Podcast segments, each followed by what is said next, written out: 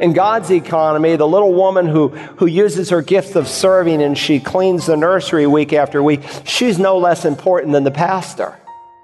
She's no less important than Dr. Billy Graham. And her reward might even be greater than Dr. Billy Graham's if she's faithful to do what God has called her to do. Hello, and welcome to Search the Scriptures the Bible teaching ministry of Dr. Carl Broggi.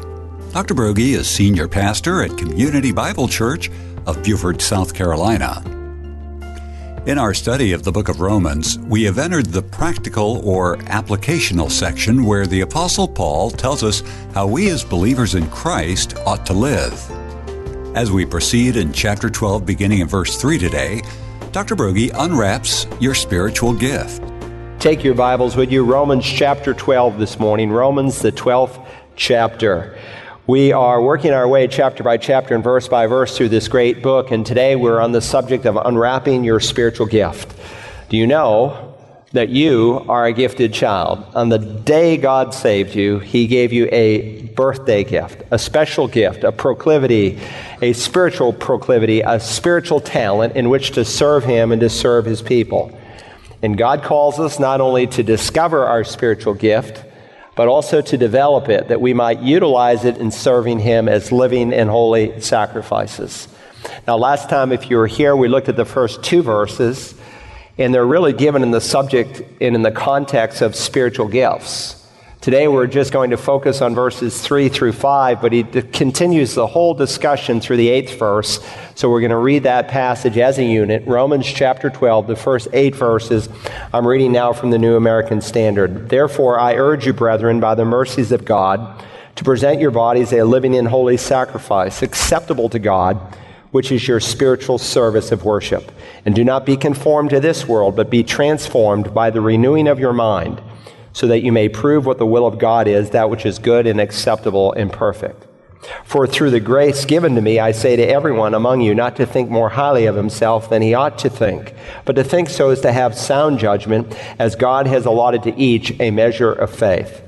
For just as we have many members in one body, and all the members do not have the same function, so we who are many are one body in Christ and individually members of another. Since we have gifts that differ according to the grace given to us, each of us is to exercise them accordingly. If prophecy, according to the proportion of his faith. If service, in his serving. Or he who teaches in his teaching. Or he who exhorts in his exhortation. He who gives with liber- liberality. He who leads with diligence. He who shows mercy with cheerfulness. Now, just to bring you into the context, if you remember three major divisions to Romans, chapters 1 through 8 is the doctrinal section.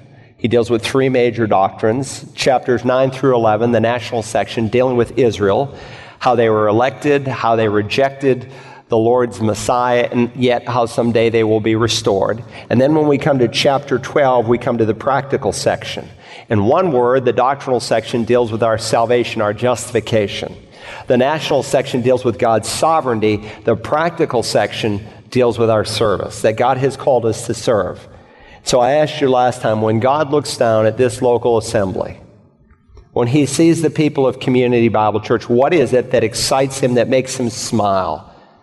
What is it that gives God pleasure? Well, among other things, it's when we are living in holy sacrifices. And we saw that worship was more than just singing. That's really a very, very small percentage of our worship. It's a critical and an important percentage.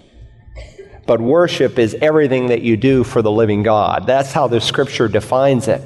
And our worship is really takes place in two directions. The lost that we, that we serve as we share the gospel and try to win them to Christ, and those who are saved, whom we are to serve.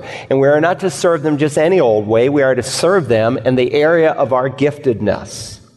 And among other things, God wants people to be servants. For even the Son of Man did not come to be served, but to serve and to give his life a ransom for many. And Jesus said, Whatever you do to the least of these, my brethren, you've done unto me. And so when you're serving others in the body of Christ, ideally, You are serving them out of the area of strength for which God has given you.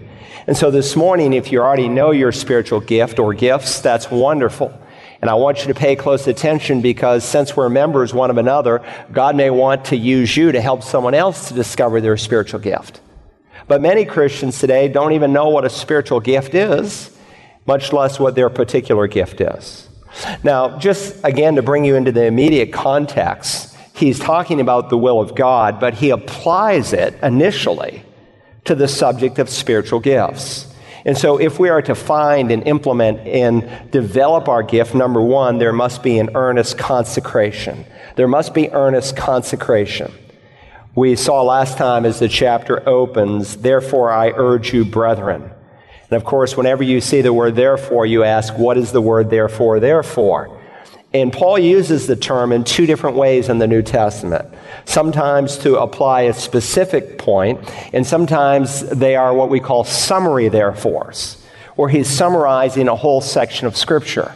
And there are three major summary therefores in the book of Romans. The first one comes in Romans 5 and verse 1. Therefore, having been justified by faith, we have peace with God He's not speaking of the peace of God, but peace with God, for we were formerly enemies. That is the therefore of our justification, of our salvation. The second major therefore comes in Romans chapter 8 and verse 1. Therefore, there is now no condemnation for those who are in Christ Jesus. That's the therefore of our security, of our assurance that nothing can separate us from the love of God that is in Christ. The third, therefore, comes in Romans 12 and verse 1, and it's really the therefore of our dedication. It's an urgent plea. Paul does not say, now listen, in light of everything you've learned, I think it would be a terrific idea if you serve Jesus. He doesn't even say, well, I have a suggestion I'd like to make, or it would be nice if you did this. No, he says, therefore I urge you, brethren, by the mercies of God. Now, some of your translations say mercy, singular. And those are what we call dynamic equivalent translations, where they're really not translating word for word, but thought for thought. And you're going to lose something in the translation. The NIV would be typical of that. So that's why it's really important to have a formal equivalent translation, where the translation is done more on a word for word basis. And the Greek New Testament says the mercies of God because he's not speaking of a single mercy, but the multiplied mercies of God that he has spent 11 chapters in describing. if you're new to Romans, it might be helpful in this week to go back and just read the first 11 chapters and make a list of those expressions of mercy that God has given to us. But that becomes our motivation. And it's important to ask, what is it that's motivating me? Why do I do what I do? Why did I come this morning? Did I come out of guilt? Did I come out of fear? Am I trying to bargain with God? Am I trying to bribe God? Paul is saying, listen, on the basis of everything that I have taught you, I urge you. And it's hard to capture the strength of that word translated, I urge you. The ESV says, I appeal to you. The New English translation says, I exhort you. The New King James says, I beseech you. Another translation says, I plead with you. Still another, I beg you. It's like God Almighty. It's an incredible picture to me. That God, who is Lord over all, would get on his knees because it is a word of pleading, it's a word of begging. And he would beg us through the pen of the Apostle Paul, inspired by God the Holy Spirit to present ourselves to Him as living and holy sacrifices. Now, with those introductory words, thinking about the multiplied mercies of God, please know that finding your spiritual gift, as we studied last time, initially involves a presentation. I urge you, brethren, by the mercies of God, to present your bodies. Why your bodies? Because your body represents all that you are. It's a comprehensive term. He's not just describing your skin and bones, but the fact that your soul, your mind, will, your emotions, your spirit that God has made alive when you were born a second time, all reside in your body. And so when he says to present your bodies, he's saying lay on the altar all that you are, all of your desires, all of your disappointments, your intellect, your emotion, your will. You say, Lord God, I sacrifice everything to you. And we saw that this is a living sacrifice, so it expresses that this is ongoing. This is daily. This doesn't just happen once. This is a decision that we make each and every day when we get up to be daily sacrifices for the Lord. And he calls this, if you will notice again, your spiritual service of worship. And if you were here last time, we noted that the word spiritual comes directly from Greek into English, and it's the word logical. It's your logical service of worship, your intelligent worship. In the margin, it says your rational service. In crass terms, Paul is saying, use your head. In light of all that God has done for you, in light of all that God is doing for you, and in light of all that God has planned to accomplish yet for you, it is the most spiritual, the most rational thing to do. You were on your way to hell before God rescued you and He saved you from that fate, you owe Him everything. It is the most spiritual thing. So there's a presentation that must be made. And if you are not making that ongoing presentation as a believer, you'll either A, never discover your spiritual gift, or B, you will never develop it. In addition to finding your gift, it not only involves a presentation, it demands a transformation. It demands a transformation. Verse 2 And do not be conformed to this world, but be transformed by the renewing of your mind. The Phillips translation in the 1950s says, Don't allow this world to shape you into its mold. And it's an imperative, it's a command in the original, which implies that some of the Romans, these saved Romans, were letting the world shape them. It's very possible for anyone, myself included, to be shaped by the world. And if you're not allowing the living God as a living sacrifice to transform your thinking, then the world will win out in your thinking. Someone is going to wash your brain. People say Christians are brainwashed. Yes, we are. The question is, who's washing your brain? Is it the living God through the Word of God, or is it the world system around us? And God wants us to renew our minds through the Scripture. Don't let the world squeeze you into its mold, but be transformed. Remold your mind. And we saw that the word transformed is the Greek word that comes directly into English as metamorphosis. You know what a metamorphosis is? And so we had those monarchs that we had as little eggs that hatched into caterpillars that formed into a chrysalis, and then one day they broke open and they were transformed from the inside out.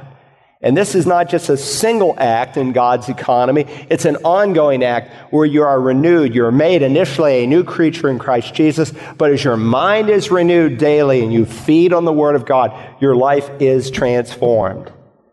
And listen, if you haven't made the presentation or you've stopped presenting yourself to the Lord, the transformation will not take place. And there are Christians who feed and study the Bible, but God can't really show them anything new that is going to be life changing because they're not responding to that which God has shown them. God can't show us new truth if we're unwilling to obey the truth He has already shown us. So, finding your spiritual gift involves a presentation, it involves a transformation through the renewing of your mind, letting Scripture interpret Scripture. And that results in a realization. Again, in verse 2, and do not be conformed to this world, but be transformed through the renewing of your mind, so that, here's the reason, so that you may prove what the will of God is. What is God's will? Three words it is good, it is acceptable, and it is perfect.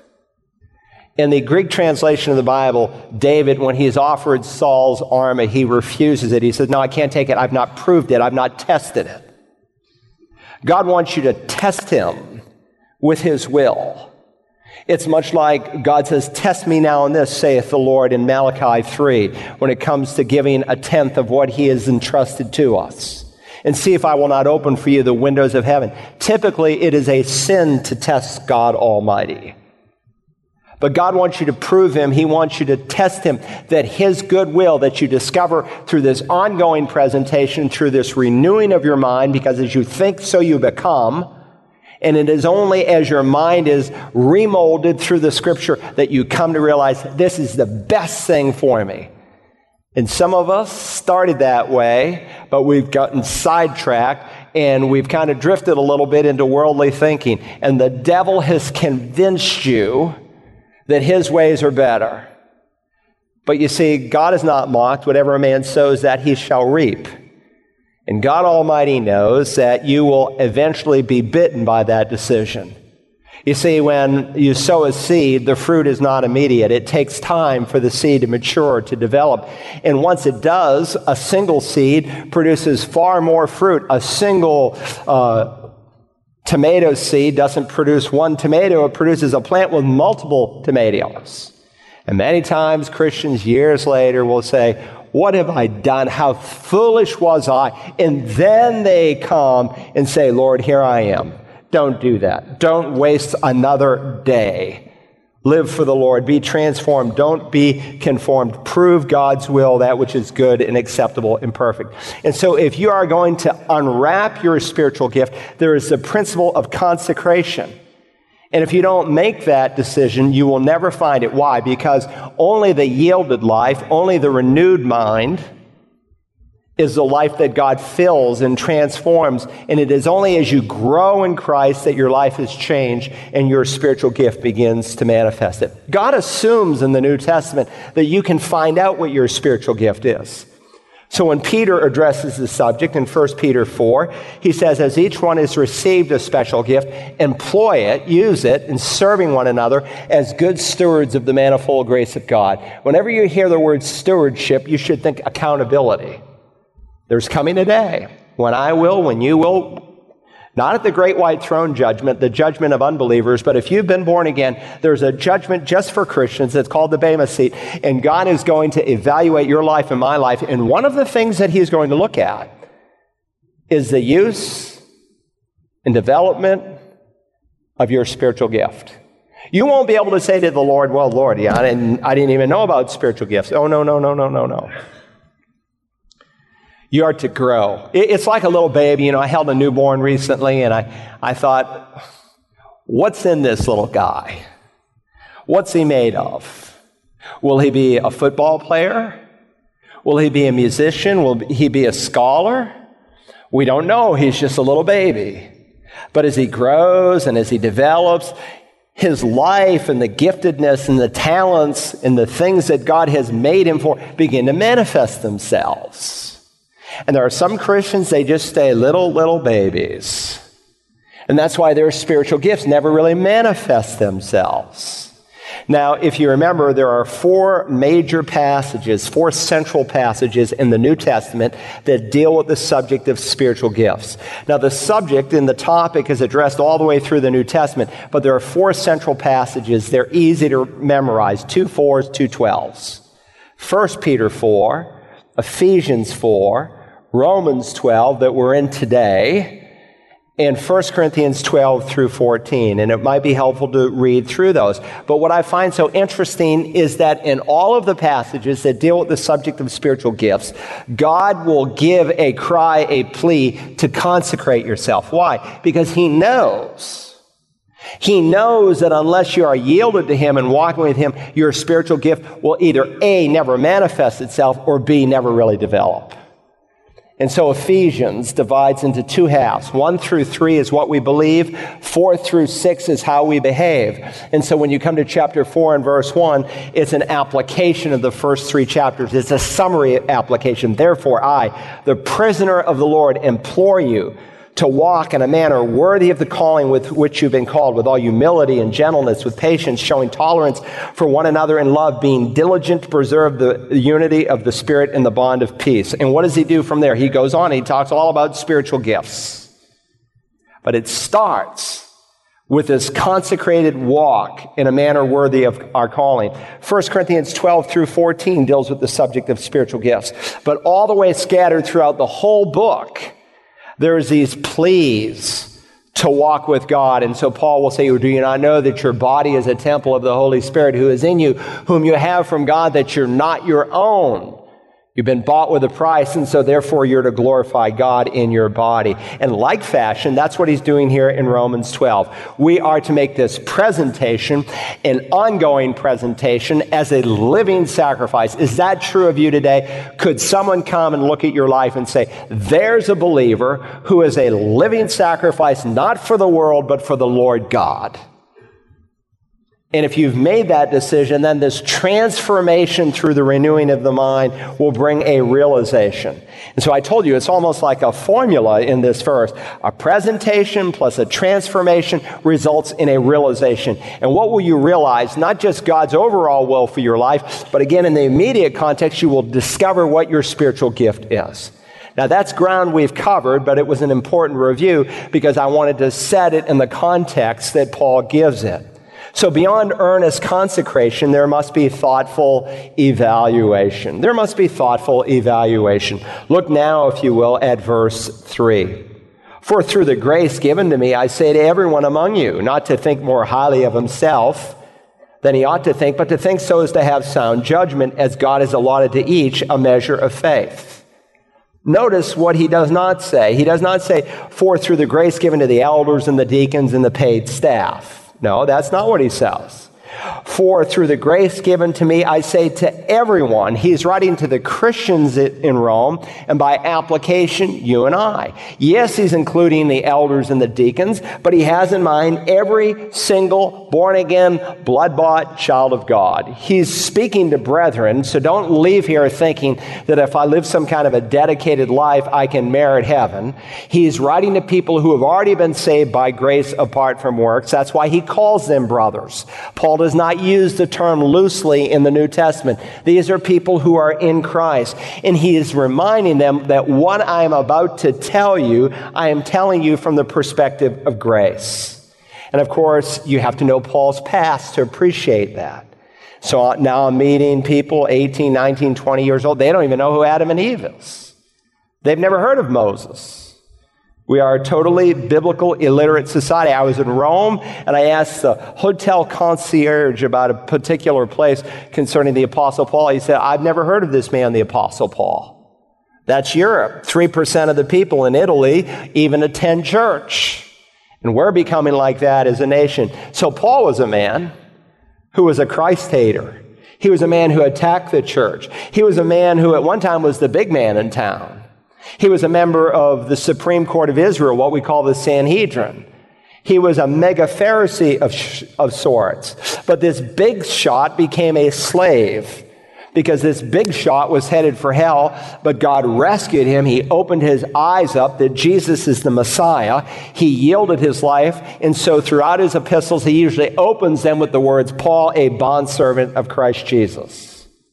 And so, in light of the grace that God shows us all, Paul is asking us to make some personal evaluation. Look again at verse 3. I say to everyone among you not to think, underscore that, not to think more highly of himself than he ought to think.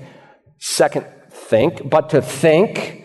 Third, think so as to have literally sober thinking. It's the same word, it's just a compound word.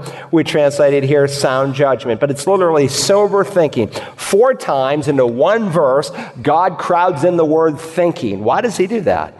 Because he wants us to think. And he wants us to think the right way because he knows there's extreme thinking. So, first of all, you should not think with sinful exaggeration. You're not to think in an unhealthy way with sinful exaggeration.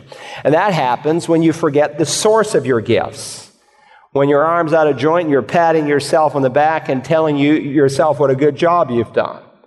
No, if God has given you the ability to preach, it is by His grace. If God has given you the ability to lead, it is by His grace. If God has given you the ability to show mercy, it is by His grace. If God has given you the gift of helps, it is by His grace. If God has given you some spiritual gift, some natural talent, which by the way is different from a spiritual gift, people tell me, well, I'm not a gifted person. What do you mean? Well, you know, I can't sing. Or singing in the choir is not a spiritual gift. That's a natural talent.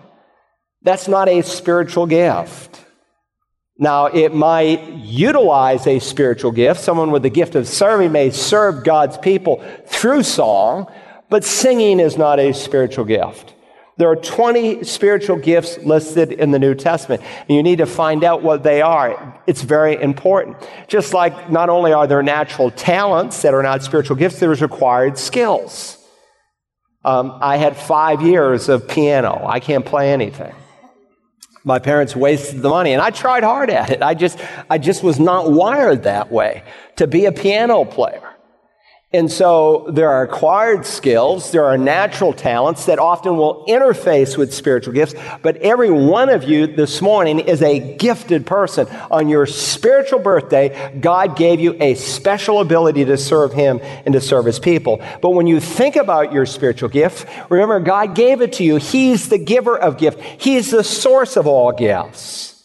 Paul says in 1 Corinthians 15, I am what I am by the grace of God. Now, I'm not real big on poems. I know pastors who read them every week, and if that's what God's called them to do, great. But every once in a while, I come across a poem, and I saved this one for over 30 years because I think it, it summarizes really well someone who thinks too highly of himself. Sometimes when you're feeling important, sometimes when your ego is up, sometimes when you take it for granted that you are the prize winning pop, Sometimes when you think that your going would leave an unfillable hole, just follow these simple instructions and see how it humbles your soul. Take a bucket and fill it with water, put your hand in it up to the wrist, pull it out, and the hole that's remaining is a measure of how much you'll be missed. You can splash all you wish when you enter. You may stir up the water galore, but stop and you'll find that in no time it's right back where it was before. What's the point? None of us are indispensable to the cause of Christ. That's what he's saying here in verse 3. I say to everyone among you not to think more highly of himself than he ought to think. There's only one indispensable person, and that's the head, the Lord Jesus Christ. And so some Christians have an exaggerated view of themselves in terms of gifts that they think they have, but they do not have. And real damage many times is done in the body of Christ when they assume areas of service that they're not gifted for. And so we're warned, don't think more highly of yourself than you ought to think. And God wants to remind us that how He has wired us is totally by His grace. So, in God's way of thinking, there are no big shots in the body of Christ. You see, we tend to think that the people who are up front, who are very visible, are the important people. God doesn't think that way. That's the world's thinking. In God's economy, the little woman who, who uses her gift of serving and she cleans the nursery week after week, she's no less important than the pastor. She's no less important than Dr. Billy Graham.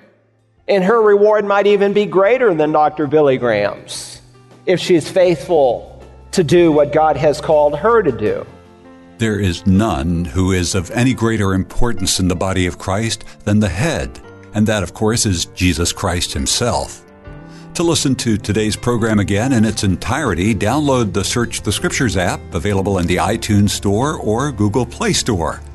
There you can listen to the entire Roman series. Just look up Search the Scriptures with Dr. Carl Broggi in either the iTunes Store or Google Play Store. You can also listen online at searchthescriptures.org or request a hard copy by calling 877 787 7478 and requesting program ROM58.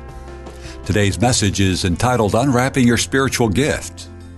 Tomorrow we'll continue to unwrap our spiritual gifts as part of our study in Romans as we search the scriptures.